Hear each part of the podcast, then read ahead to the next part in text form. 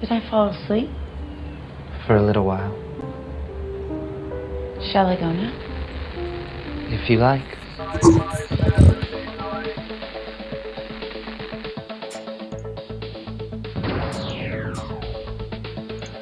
Exterminate! Computer, status report. Don't blink. Don't even blink. Blink and you're dead. No!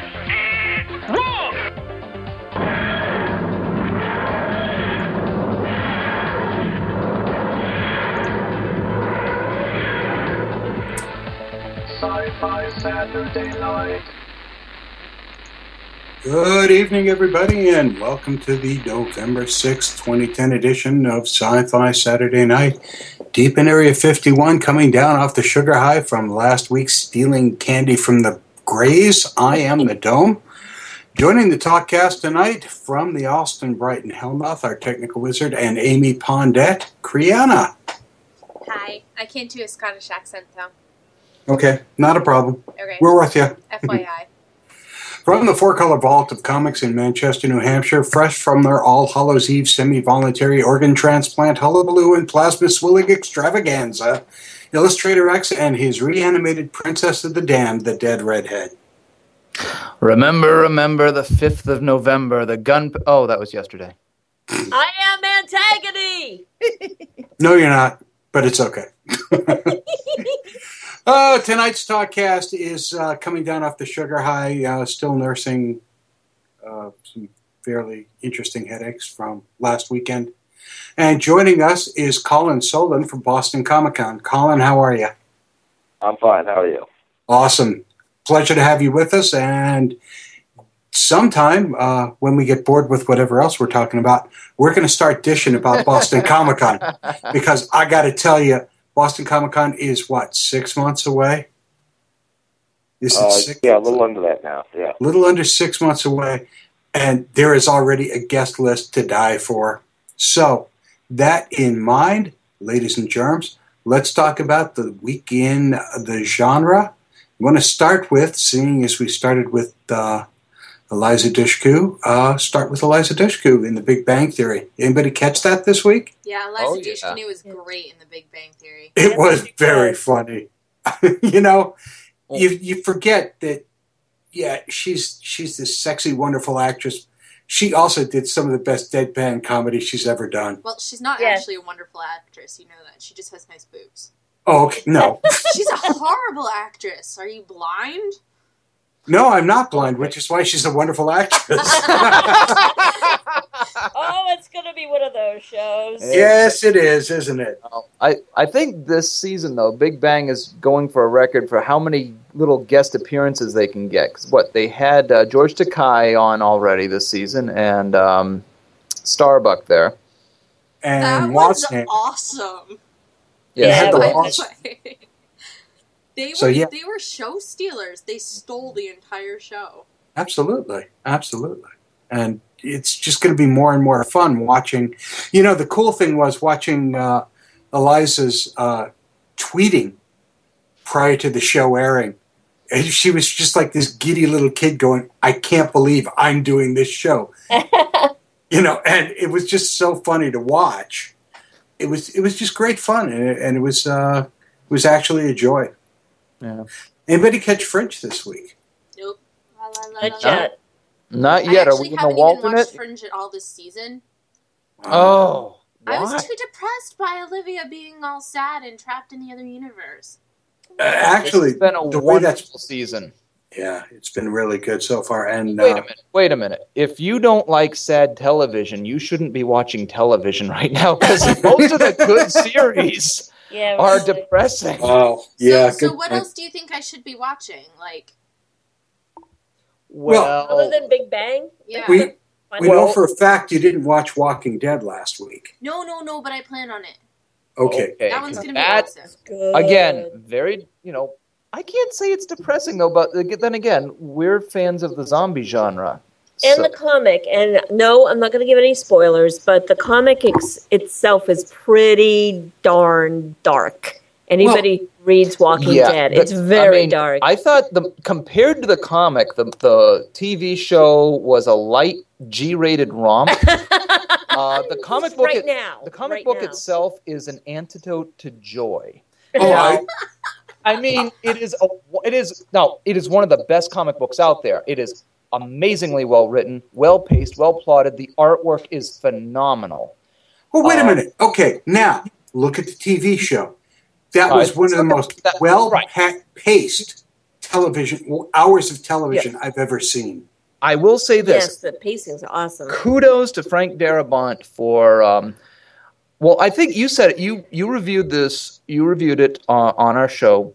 Uh, Uh, you know, on on the website earlier this week, I did. and you said that it respects the source material. Absolutely did. Thank Absolutely. God, because Yes. so many times, you know, people are just like, "Oh, we'll just take the name and rewrite it." This is what scares me about the new Captain America movie, but that's a Uh, whole That, other that, that, that, that, we'll we'll get to Lieutenant Underpants in a minute.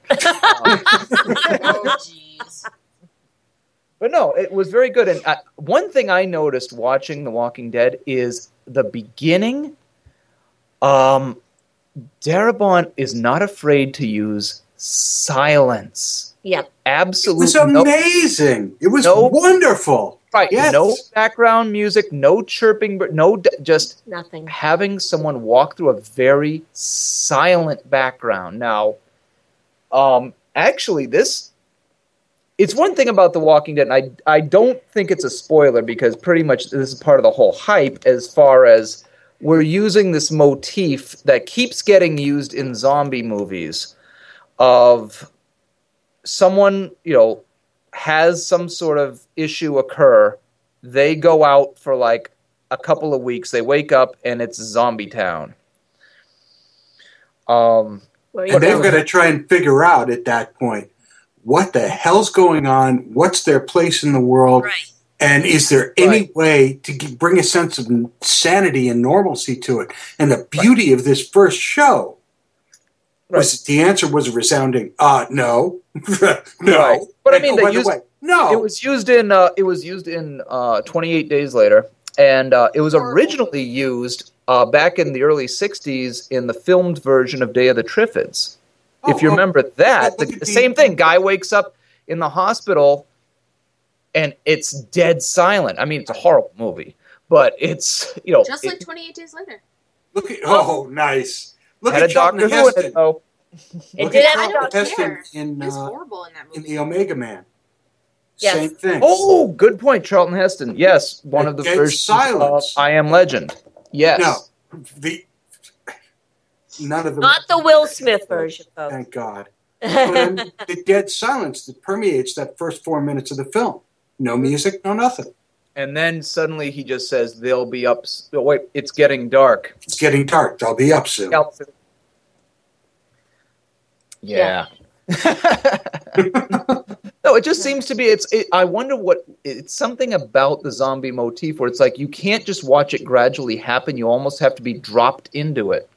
Uh, Dead Redhead, yes. you were in a zombie movie. I was. Why is it that you have to? There's this motif of having to be dropped in the middle of it.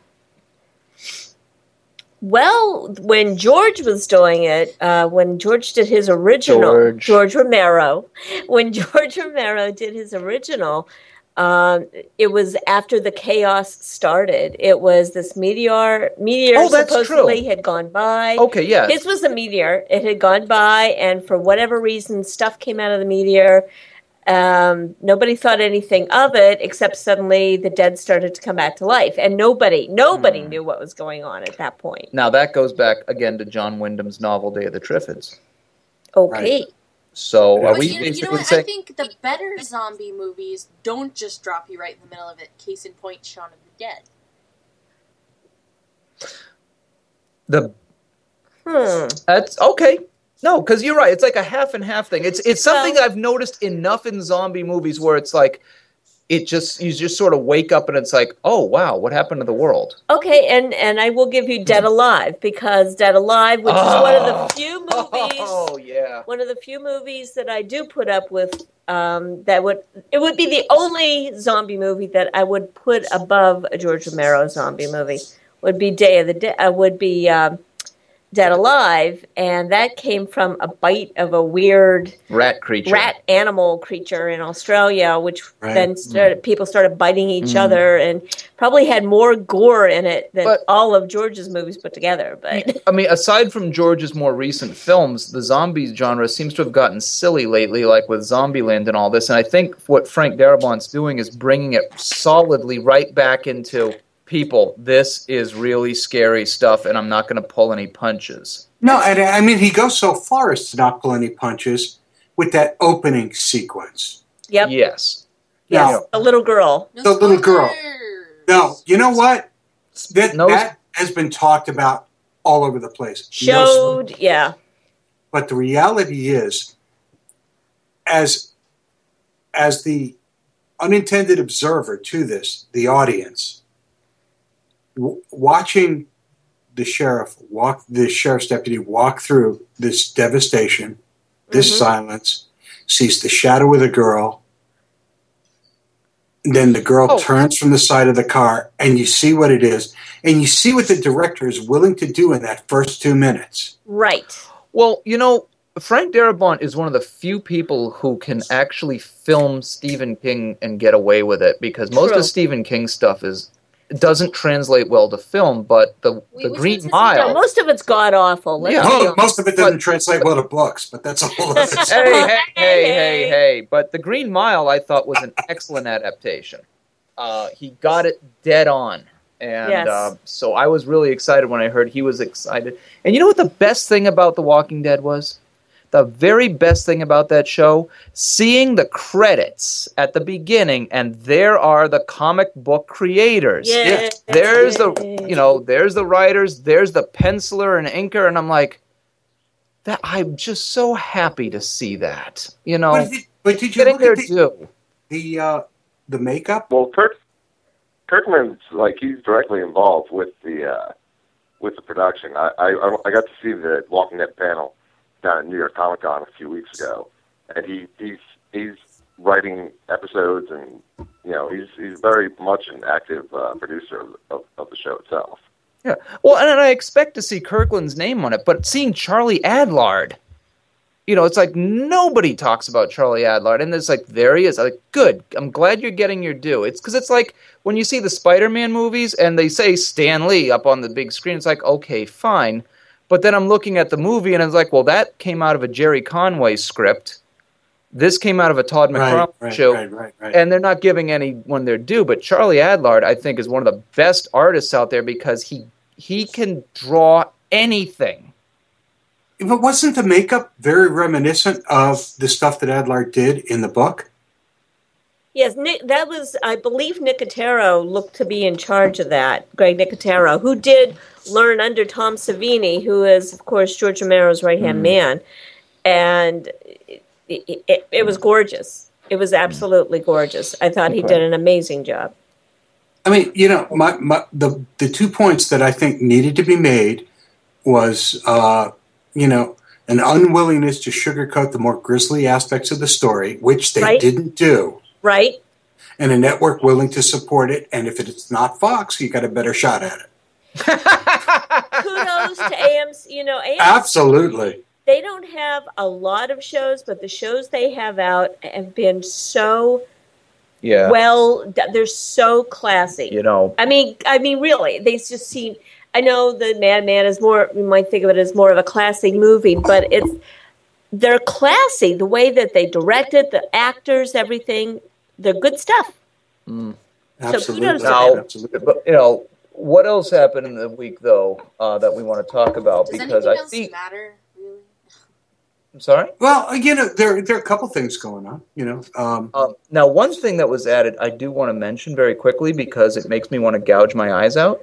Um, what is this uh, rumor about the filmed version of Akira?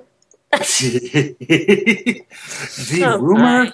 the rumor is and it's a disgusting rumor and i agree with you the rumor is that zac efron is going to play the lead role in albert hughes upcoming live action adaptation of akira Ah! Wow. I mock your pain. Oh my god. Neo Nashua is about to explode. So he's going to be playing Kaneda then? The guy with the motorcycle? I don't- Yes, that's that's what they're saying. Oh man. Brilliant casting. Well, let me guess. Kaneda will probably be named Kenny. Oh my god. Speaking Tetsuo will be Kenny, Tommy. Will he sing? Speaking of Kenny, what happened on South Park this week? Oh, it was so amazing. They actually did combined Cthulhu and My Neighbor Totoro. How do you do that? but with Cartman, obviously. How do you do that? You know. With Keen and Fins. Hector's uh, brain almost exploded out through the top of his When, head. when I'm watching, well, first, I, I saw last week's episode, and I'm like, this a, this is that scene from Clockwork Orange. This is the scene by the canal. and then this week I'm watching it, and it's like, this is that scene from My Neighbor, Neighbor Totoro when they're in the giant tree. Oh Lord. My God. And then, yep, that's, I mean, There's there's a portion of me that's really glad I just don't watch that show. It was awesome. And It they finally awesome. figured out why Kenny keeps coming back. I know. That's what was really cool. um, And Kenny's I- Mysterion. my hat's off to, to the to Spoiler. the creators of South Park because you know so many shows that go on for so long just get stale. Simpsons and uh, well, what? It's only 28 years. yeah, but you know what? After the fifth year, I was like, okay, I'm done. South Park, I can't get enough of. It's fresh. It's always good. With rare, ex- well, no, I can't say always, but That's Thank you. right. nine out of ten there have been episodes. a few that it was like, eh. nine out of ten times I watch it and I laugh my ass off. And they're so good at taking a parody, of, of throwing in little hints. That's what they're good at. Though. You know, yeah. seeing a Miyazaki film parodied like that was just a treat. And isn't actually isn't uh, Miyazaki working on Porco Rosso two right now? Oh, good Lord. Oh, good No, Lord. seriously, I, that's what I heard. cool is that? Project. We should be getting that in, 2000, in 2011, which means 2011 should be the best year ever for films. Uh, we're And getting what? Stuff. Okay, So- well, here, here's a bad film that could go up against it. X Files 3. oh, please. Why? Well, okay. Why? Why X Files? Second of all, why was there an X Files film? Third of all, why was there an X Files 2? And fourth of all, really? X Files 3? Really? Well, here's the reality. Uh, the reality is that uh, Duchovny is already signed to play. Confirmed that the script is based and and uh, waiting for a green light. Okay, but nobody likes the Duchovny. Nobody watched Well- that show for him. They were Um, actually at our Halloween party. I don't know if Brianna remembers that or not, Oh, but whoops. Um, did I make out with him? Let's see. Uh, what's funny is they had a file on us, which I thought was hilarious. Well, the interesting thing is that he himself agrees in this interview that two was a mistake at any number of levels. oh, the first And- movie was a mistake. I agree that the first movie was a mistake as well. the TV series was pretty much a mistake. No, absolutely No, not. for, I'll No. No. take the first three seasons. No, After that, I'll I- give you four. I never saw the You're appeal generous. of that TV series. I, I always thought It's Fringe. like Smallville and its epic level of uselessness. wow. Okay, that's really spitting on someone's grave to, to compare, compare it to Smallville at this point. All right. Well, again, I've said it before that you know Fringe is basically the X Files done right. I mean, because it shows that well, you can do a good show on Fox about this sort of thing. It's just you need Walter. Clearly, you just need Walter. Oh no, Uh, no! You you you need the ensemble that that cast really has. Yes. There's there's an incredible synergy in even even the secondary and tertiary players in that in that show that is just amazing. I I, love Oh. and it. I have I have a shout out to Scott and and the cow. Okay then. He's And obsessed cow- with the cow. You know, it's a thing. Yes, Wow. the cow. I know what you mean. Yes. I know Hey, exactly Where what you else are you gonna get fresh milk at three in the morning? And uh, That's true. well, I'd tell you, but I'd have to kill you. So, uh, and that brings us to Firefly. Woohoo! How did we How did we get to Firefly? And It's what the show that refuses to die like a zombie. It's my And, very uh, favorite gun. And I understand there's an origin story that's out this week. Kriana.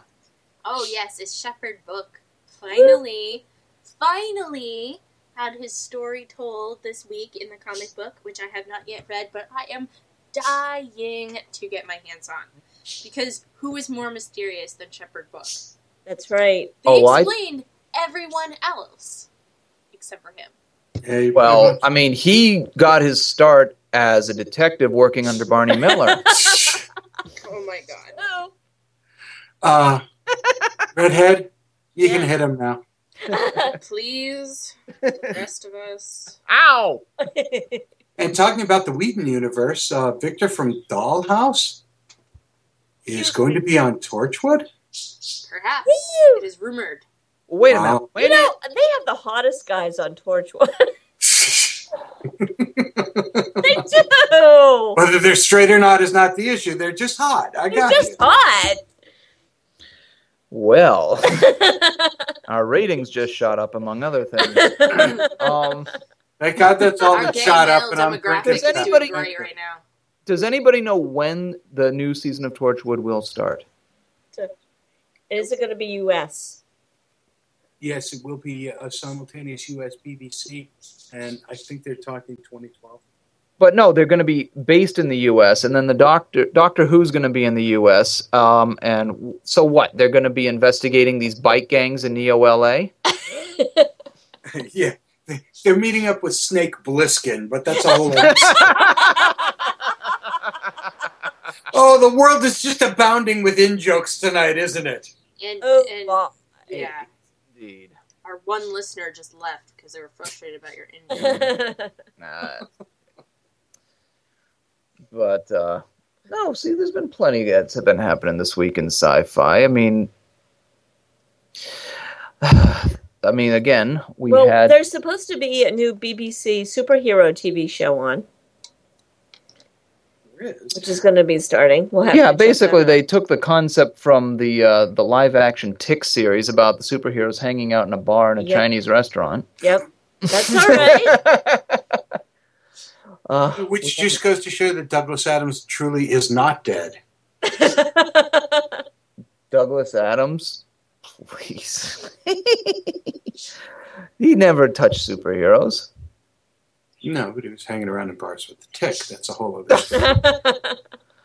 Okay, so uh, so what'd you talk about on the show last night? Oh, about how Douglas Adams used to hang around in bars. with the tick. Yeah, it's funny because there- there's a whole lot of genre uh, television right now that's is sitting just under the radar, but actually doing quite well. Uh, no Ordinary Families ratings are very stable and very secure. Uh, Who knows the why?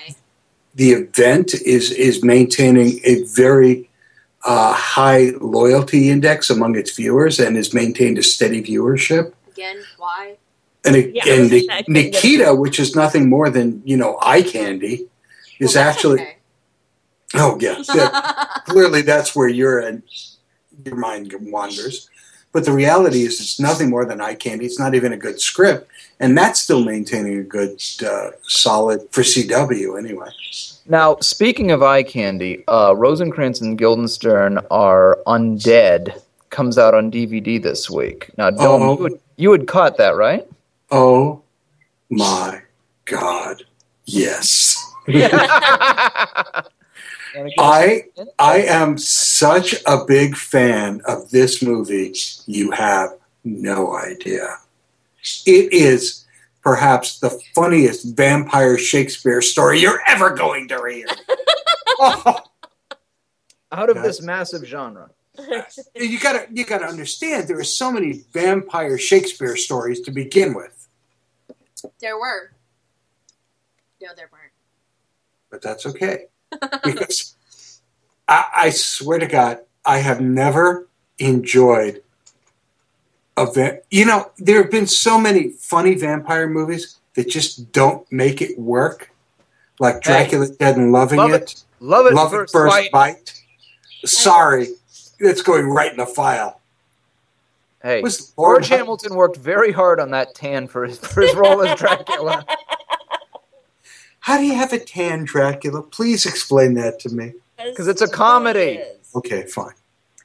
But the reality is that this takes two things that don't really lend themselves to being in the same room at the same time Shakespeare and vampires, and then throws the comedy aspect into it as well. And quite frankly, is uh, first of all, there's Ralph Macchio is in the movie. Oh my. The Karate Kid? Yeah, well, not not so much the Karate Kid anymore. He, he's pretty much the Karate Guy. And I mean, the last movie that I saw Ralph Macchio in was Artie Lange's Beer League, which he was also absolutely hilarious in, which has nothing to do with sci-fi. It's just the whole. I was gonna say. Seven Degrees. We're playing Seven Degrees of Ralph Macchio right now.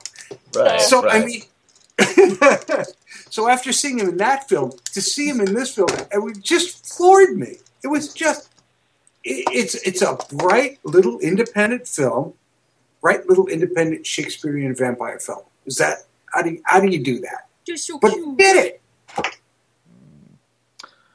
Well, some of the best stuff you see out there is from Little Independents. I mean, again, um, one of my favorite uh, horror comedy mashups is uh, some folks we sat next to at Boston Comic Con earlier this year. The guys who do Six Six Four Neighbor of the Beast. You know, two seasons and going strong. I love that show. That is some of the funniest. Uh, that is one of the funniest web series ever. Uh, I've got I, it's in my top five without a doubt. And and uh, George O'Connor, if you're listening, so we can't wait for season three. yeah, George, get moving, buddy, because uh, you know a number of people at work have been asking me, "Is there a season three? And the answer is, we're waiting for George. Yeah. And you know what? Are they going to be at Comic Con again? Don't Uh, well, well, you know, before we ask that question, is um, isn't it time to spin the wheel of fish? Well, there is no Wheel of Fish. Okay, let's do the random number generator. There's no random number generator this week. Well, then let's just play Okay, well, some. let's just cheesy- announce- Wait a minute. Wait a minute. Let's just play some cheesy sound effect then. Oh, damn it! I wasn't ready for that. How about that? Does that work? It's good, right? No, like let's play a better cheesy sound effect than that. Uh,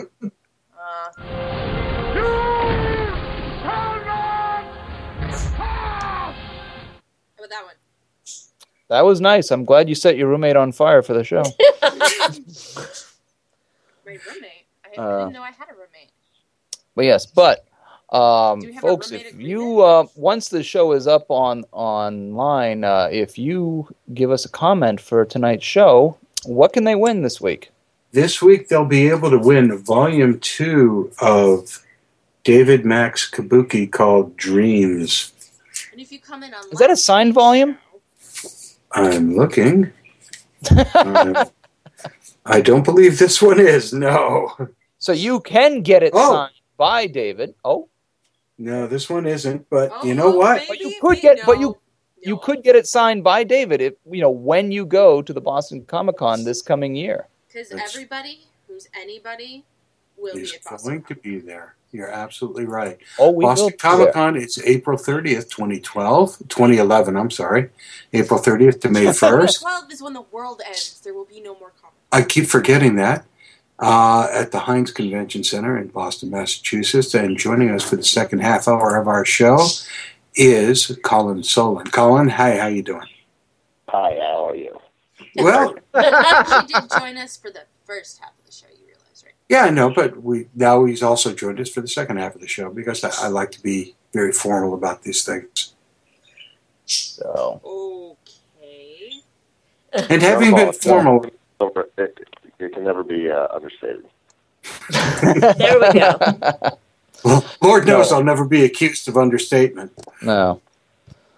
But uh, Colin, tell us about uh, Boston Comic Con uh, 2011. The guest list was just released uh, recently, and you've got a hell of a guest list. There's some guys who draw real babes really well coming. What? My favorite. Binsner? Yeah, yeah. Um, we first released the guest list in, uh, at New York Comic Con this year, and it wasn't even the complete guest list that we have now because uh, more people signed on after we had printed up the posters and flyers. And even while I was at the convention, the word spread quickly enough that people were coming up to me, not knowing my connection to the show, and saying, "Hey, have you heard about this Boston Comic Con?" And it's like, "Yeah, I, I got a pretty good idea about it." Um, yeah, it's definitely, uh, certainly in my opinion, the best uh, uh, group of talent that of comic artists who's ever come to uh, the New England area. Um, starting off with you know a legend like Joe Kubert, who's been working in the industry for I don't know sixty years, longer. Forever. Yeah. Yeah, he started I, I think when he was like 13 years old, drawing comics.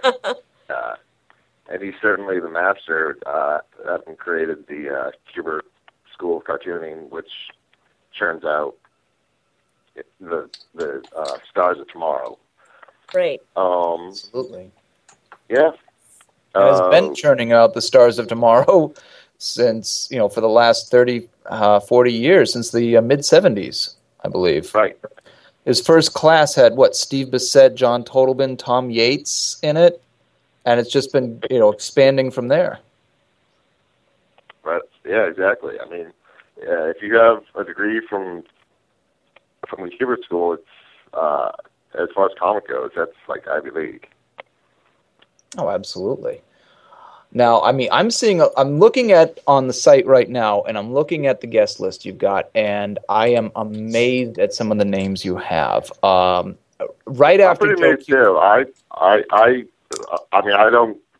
I, I help get some some of the guests to come, but um, a lot of the credit goes to uh, Bob Shaw from uh, Comic Art House and uh, Eric Corpy, who helps him out, and uh, Drunken Randy House, who has definitely pulled pulled in much more than his share uh, for this show. Oh yeah, Abs- Oh yeah, by all means, kudos to them to, to bringing this together. Bob Shaw, as as a friend of the show, we are at the official podcast of ComicArtHouse.com, and uh, you know, Bob's been doing this for years, and just looking at some of these names, though, you're getting Frank Quitely. Now, I mean, uh, we were talking before Showtime. Uh, this is like what maybe the second time that Frank Quitely has has done an American show. Um, I, I, I honestly don't know. I've, I personally have only ever heard of him doing like one other that I can recall uh, him doing one other show. So this is definitely a very rare U.S. appearance for him. Okay. Definitely, I, I easily expect him to be one of the biggest draws for this convention. Well, let me ask you: Who are some of the high? Who are some of the ones that you personally are very excited about that are going to be there? Well, Some of the ones that have never done Boston before, say. Right. Definitely Kubert and Quitely, just because I've never met either of them myself. Um, honestly, it's hard to choose. I mean, all these guys are great. Like Santa Guy, I'm a, a huge, I'm such a huge fan of uh, Sagi Timbo, so having him come is going to be great. This is his first signing and appearance ever in Boston. Um, having Darwyn Cooke and Art Adams and Adam Hughes all come is amazing. Um, yeah, honestly, any one of these guys be a fantastic guest for any show anywhere in America, and having them all together is just that that much better. It's mind blowing. It is. I mean, I, I got to tell you personally, uh, the one name that sticks out for me that I've been wanting to meet for years is Art Adams. Uh, I've been going to cons in New England for since like the late '80s, and I can't remember him ever coming New Eng- to New England, let alone uh, Boston. And I'm just my hats off to you for bagging such an amazing talent there. And Yeah, it tells me that you know I've got to you know set up a second mortgage on the house now because I got to get some original artwork from him. Yeah, yeah, his his stuff that definitely doesn't come cheap, but um, I- I've only met him once before, and he's he's a wicked nice guy. So uh, definitely make sure to make a beeline for his table first thing as soon as you get in the door. Really. I think between Absolutely. X and I, the house is going to be in danger. Yeah. we'll be broadcasting from a cardboard box after the Boston Comic Con. It's not a problem because none of us are going to have any money by the time we're done. I can see this one coming already. I'm Between- excited with Matt Wagner coming because with I just started reading Madame Xanadu. I know it's been out for a while, but I really just started reading it, and I am just so in love with it. It's such a great book. From what I understand, it's doing really well, and which I'm glad for. I've, I've been a Matt Wagner fan back all the way to when he was doing Grendel. Um, so that's exciting for me to get to meet Matt, to be able to Mm. try to get to meet Matt, Matt Wagner. Right. Yeah, he's he's Yeah. definitely uh, a fantastic artist and and as good of uh, a writer. Yeah. Now, you had said there were some other artists that that uh, were were signing up with you as soon as you you know you made the announcement in New York. Is there anybody who we can't see on the uh, website right now that you know is going to be there? Uh, I do. I did get word from uh, from Nick and Jim, the promoters, that they just got uh, Gahan Wilson, who is uh, Gahan Wilson? yeah, yeah, the A cartoonist Playboy from- artist? from yeah, the Playboy artist, the New Yorker. Oh Yeah, he- my God! yeah. So that's uh, that's an, that's an exclusive for you. Uh, we're announcing it for the first time here. Woo! Oh my! I mean, oh, how interesting. Safe to say, yes, only one of the premier horror artists of the 20th century. Right. That that's that's rather interesting. You should sit him next to any podcast that may happen to be setting up at your show. Yeah, I can't imagine why we would not want to do that. That would just be the wrong thing to do. Can't be having that happening at all. But I Wow. would miss the Underburbs. Well, the Underburbs, be there. you know, the Boston Comic Con only has so much influence. Uh, I'm sure we'll see the Underburbs there. Any who else do we have? Um, that's the only other name I have uh, on deck that I can uh, talk about right now. I mean, we we're talking to some other creators whose schedules um, don't really let them commit this far out, but uh, se- several of them have uh, that I've spoken to personally have they they they said they're definitely interested and they'd like to come up to uh, you know hang out in Boston, meet some New England fans, and certainly a lot of them are friends with a lot of these other artists, so you know it's, it's a good opportunity for everyone to hang out. Um, but we, until they know what their work schedule is going to be like, they uh, they they just can't say yes or no quite yet. Um, I am going out to LA in two weeks to go after a very very big name. Um, I'm not sure how that's going to go, but uh, hopefully it'll make for a big announcement um, sometime in December. And, and perhaps you would consider nice. making it on Sci-Fi Saturday Night. Uh, yeah. If, if, if, if it works out, uh, I'll I'll uh, I'll give you give you the exclusive and announce it. Yeah, that. That would be awesome. Uh, We love you guys. We would. we would appreciate that, Colin. Uh, well, again, though, I mean, just you know, the Boston Comic Con is always jam packed with artists. I mean, yes, you've always got your headliners, but I mean, one of the things that always makes it for me is your indie artist alley. You know, that's how we've discovered a lot of our you know favorite comics, like the Underburbs, like un, you know up and coming talents like Sarah Richards, Tracy Lee Quinn, and so forth. So, you know, hopefully they'll be returning as well. Um, one thing I wanted to talk to you about right now, we're seeing a lot of stuff in the news about uh, con wars. Now, I got to say, Boston Comic Con is a hell of a heavy hitter when it comes to, uh, you know, Comic Cons. And uh, I just want to know what what would you want to say to our listeners who have never been to the Boston Comic Con? Why it is they should go to the, the Boston show, your show, as opposed to any other show? Well, for one thing, we're completely a fan-run, independently independent show. You know, uh, Nick and Jimmy they started the the Boston Comic Con uh, I think about five years now. Um, just starting out with little one day Sunday shows, and they they built the show from where it started to you know where it is now, and and I, and and where it's clearly going, which hopefully will be um, a show on par with say Heroes Con or Baltimore Comic Con or Emerald City Comic Con, which are all destination events for comic book fans that you know they make a point of going to every year. So the whole point in in creating the show was to make a great comic book show for the New England area and in Boston. So where especially though the focus is on comic books and comic book creators. Exactly. Yeah. Exactly. Um, we are, we're all fans of this medium, and we just want to celebrate it as much as we can and bring as many of these creators to meet their New England fans.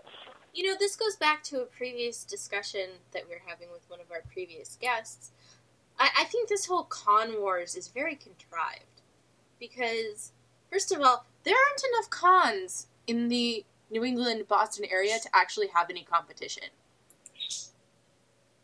There's Yeah, I mean, I, I think there's there's room for everybody to to do their thing and uh, and you know help and give the fans of uh, of comics and sci-fi and uh, all all all kinds of genre fiction um, to to work in uh, in cohesion with each other. You know, I mean, exactly.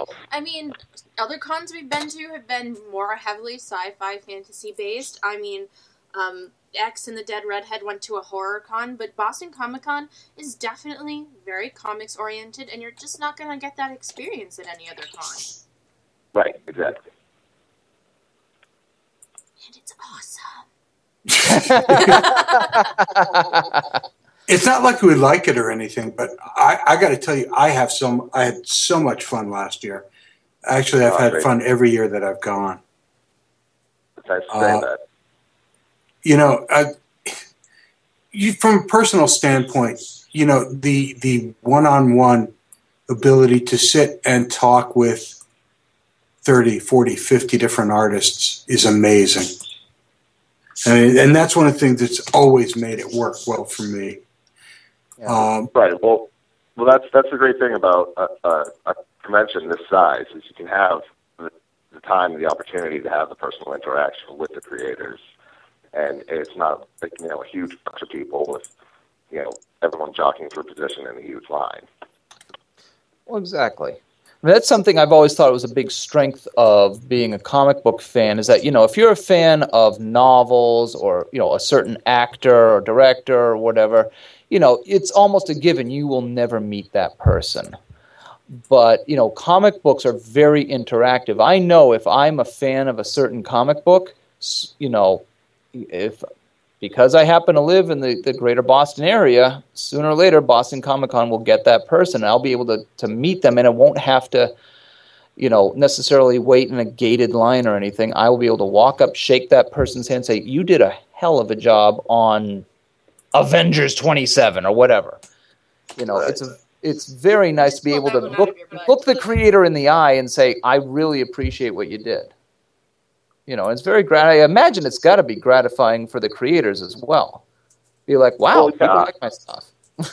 Yeah, well, I mean, when when I talk to a lot of these creators, they they like coming out to uh, to to the conventions because you know most of the time they're they're holed up in their office somewhere, you know, drawing, drawing, drawing, and uh, or you know, right typing on the on the computer, and they don't have you know the intera- direct interaction with the fans, or uh, they don't really, you know, they might not see the love that they get as much as you know when they then they go to these conventions and you know people are showing up with copies to get signed or uh, you know with their sketchbooks, just you know looking to get a little uh, a little you know a memory of, of uh, the time they got to meet their favorite creator. Well, and that's another thing I wanted to bring up. Another strength of Boston Comic Con is that you can go buy a blank book and walk, you know, go to the Boston show and come away with a unique collection of original artwork from dozens of artists. You know, um, Dead Redhead here has been collecting. What what is the theme of your book again?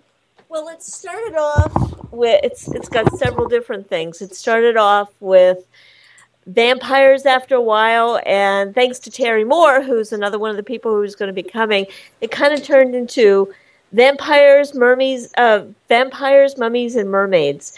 So You, you asked him to do Katchoo from Strangers in Right. Paradise as a vampire mummy mermaid. no, he made it that way. I told Katchoo is a vampire, and he decided to make her a mummy mermaid with fangs. with fangs. yes. Which is one of my favorite drawings in the book. I love that drawing, which kind of, you know, reset the whole tone, and I don't care because it's wonderful. Yeah. And these are things that you cannot buy. no, Well, no one no, can no. buy my book. Well, Well, no, I mean like the no. memories. You you can't. memories. No, you They're can priceless. give lots of money to hardworking artists. And uh, I, speaking I know as an the artist, experience is something you can't buy. Jeez. I know. Well, I'm just saying, it's always a good idea to give artists lots and lots of money, I- I- Yes. especially if you're in Boston. You know what else is good? Redheaded podcast hosts need lots of money too. oh, really? Oh yes. Yes. Oh, and what are you willing to do for that money? We'll Careful. Talk about it later. Careful. Wow, Oh, another thing I'm looking forward to is the costumes. You're just really cute. now, Yeah. uh, We'll There bat our eyelashes at you. No, but no. Uh, the cast of Sci-Fi Saturday Night uh, helped uh, judge the costumes at last at this the 2010 Boston Oh Comic god, Con. that was so much fun. That was and a I, blast. I hope we get a chance to do that again because that was a lot of fun. One of my favorite memories from this year's uh, Boston Comic Con was seeing this this kid um, in a uh, a wheelchair dressed as Green Lantern. That was go by go by our our our um, booth, and then like a minute later, some guy walked by as Sinestro, and the kid comes back, and they have a fight right in right outside of our booth, and everyone whips out cameras as they're posing for this this fight, and I was like. They're not doing much, and they're like, "Oh no, no, we're gonna Photoshop all kinds of Green Lantern effects after this." it was just so cute to see him like And we had all those little ones that ended up winning um, little prizes because they deserved it. Every little one deserves Yes. a prize. That's so true. Um, yeah, Colin, I've got to say, Boston Comic Con is one of the more kid-friendly cons out there. I mean, is that intentional? Oh, it's absolutely intentional. I mean, the kids, seeing the kids in the costume, getting into get, getting into comics, getting into reading in general is is something you know great. It's something that we can that we as as the comic book community can give back to you know the future. Absolutely. I- I mean, it just because I've been to a lot of shows. Um, I uh, I gotta say, I was at the Pittsburgh show for a few years, and that was very. What? That was no, no. That was very adult oriented. I mean, there were a lot of TNA comics and actual Playboy bunnies there, and I'm like, what does this have to do with comics, people? And uh, it Doesn't matter. Shut I- up. There were and, uh, bunnies. But you know what, though? I like, you know, being able to see a little five, you know, four year old girl in Wonder Woman underoos, you know, walk around and saying, I got a Wonder Woman sketch. And it's like, well, I know that girl is going to go out and buy a lot of comics now and just have a lifelong joy of the medium. You're absolutely right. Yeah, you're Yeah. absolutely Sorry, right. Colin. Have we derailed this conversation into memory lane? No, no, Well, no, it's just. I mean, again, there's this one of the strengths of the show is the fact that we've got a lot of the past to draw on from. I mean, how long have uh, Nick and Jimmy been doing this? uh, about five years now. And I mean, it's been getting bigger and bigger every year, hasn't it? I mean, that's that's why you have the yeah. location now. Yeah, every successive year. I mean, like we we fully anticipated staying at uh, the old location for another, you know, two or three years. But then we just had a huge explosion of, uh, of attendees at the last show, and uh, and and we just had we knew we, we have to move to the Hynes here because it's it's a bigger venue, uh, it's more centrally located, and uh, it's it's just more conducive to to uh, to accommodate the um, popularity of the convention. Right. And Well, uh, I mean, again, last year was the first year that we did one of your shows, so I'm sure that had a lot to contribute to it. You know, we should have Yeah. warned you. Yeah. it's the Sci-Fi Saturday Night Effect. Sorry, we didn't tell you that. Oops. Silly I can also say, um, hopefully, starting November fifteenth, we're going to be starting to take uh, online sale, uh, uh, online sales for for tickets for the show. So Really? That early? yeah, uh, yeah, that's Awesome. that's what promoters Six months have told me. So uh, yeah, um, so hopefully that will alleviate the problems we had uh, at the last show with uh, with long lines for ticket sales. Oh, one other thing I wanted to bring up. Now, this year's show, isn't this going to coincide with Free Comic Book Day? No, Free Comic Book Day is the following uh, weekend. Is it? Yeah, it's it's a it's called, Free Comic Book Day is always the first Saturday in May. Right. And oh, May 1st will be a Sunday. Right. Sorry. Right. All right. My bad. But again, nice segue.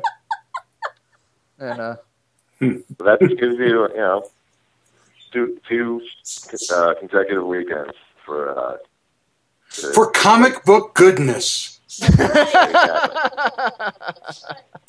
all the creators can hype their free comic books, you know, for the following weekend. exactly exactly. Oh my god. Man, this is going to be a great show. It's going to be so an excited. amazing I'm like show. bouncing up and down hyper. Oh, and that would be What are we different looking- from What are we looking at as far as ticket prices? Uh, the tickets, um, let me- I believe it's going to be uh, twenty dollars for a one day pass and uh, thirty five dollars for a weekend pass. Like, so it'll be a will it be a 3-day show then or 2-day? Two day, two day, just uh, April thirtieth, and May first. Less Good. expensive than getting your picture with James Marsters. Holy Oh, shit. snap! Wow. Wow. Oh, ouch. wow. Now, now. Are you doing any any uh, discounts for like a pre-order or anything like that or Uh, well, it, uh, it's the thir- thirty five. It's instead of forty dollars for the two day, it'll be thirty five. Okay. Okay. And to get to Boston Comic Con's website, all you have to do is go to our links page or, or click on uh, This week's podcast will have a link. click on this week's podcast, and it'll take you right to their website where you can bask in the glory of comic book goodness and decide that this is a place to go, this is a place to be. Uh, let's put it this way, fellas and girls, I'm going to be there. So if nothing else, come and see the dome and and my good friend David Mack That's right. because my intention is to walk in with a cup of tea for David Mack and put my arms around him and hug him. And I got that's it. totally not creepy? And if Totally that- not creepy. well, if that's not worth the price of admission, I don't know what is. I don't know. What I can think, I think that X and I have a friend Uh, makes. Dead redhead, we're losing you. I can't. I can't hear you. Oh, I'm sorry. I think that X and I may have a friend who is going to show off her rogue outfit again after she did in Halloween. Yes. Oh, yes. I mean, exciting. Uh, Who said that? forward this. Looking forward to this. Oh my God, absolutely. Colin! Uh, I can't tell you how excited we are for next year's uh, Boston Comic Con show. Thank you very much for coming on the show at such short notice. We really appreciate your, uh, you know, helping us p- plug the show. Well, thanks for having me on, and uh, we appreciate all the uh, efforts you do to to help us promote the Boston Comic Con. Excellent. And uh, do we have do we have any background music, folks? It's already going. nice. You just usually complain it's too loud. Well, now you can't hear it. That's what you get. I'm going to. Sorry. So, ladies and gentlemen, on the coming up calendar next week, John Tallarico of RunawayCreations.com plugs the latest release video game, Attraction. Then on November 20th, Thomas Gofton of Sin Studios gives an exclusive look at the new web series, Mind's Eye. And on December 4th, Anne Zabla guides us through the historical fantasy epic webcomic series, Chaldean. Sci Fi Saturday Night is the official podcast of the Boston Comic Con and of Comic Art House, your one and only source for original comic artwork. Visit Bob and Kim Shaw at comicarthouse.com for the best deals on original art from dozens of your favorite artists. Tonight's outro music is provided by Zanoise. Pick up their CD, The Benevolent Beast, on iTunes. Dome. I want to thank Colin Solon and this wonderful preview of Boston Comic Con, and hopefully we're going to hear a lot of a lot of people. What? Thank you. From the Allston Brighton Hellmouth outside of Boston, the woman who really can't handle the soundboard tonight, Kriana, thanks for all the details. you can't handle the truth, okay? From the Four Color Vault of Comics, great thanks to Illustrator X and the Dead Redhead. Excelsior! Bye, everyone. And this is the Dome saying, Genie, shared pain is lessened, shared joy is increased. Thus do we all refute entropy. Good night, everybody.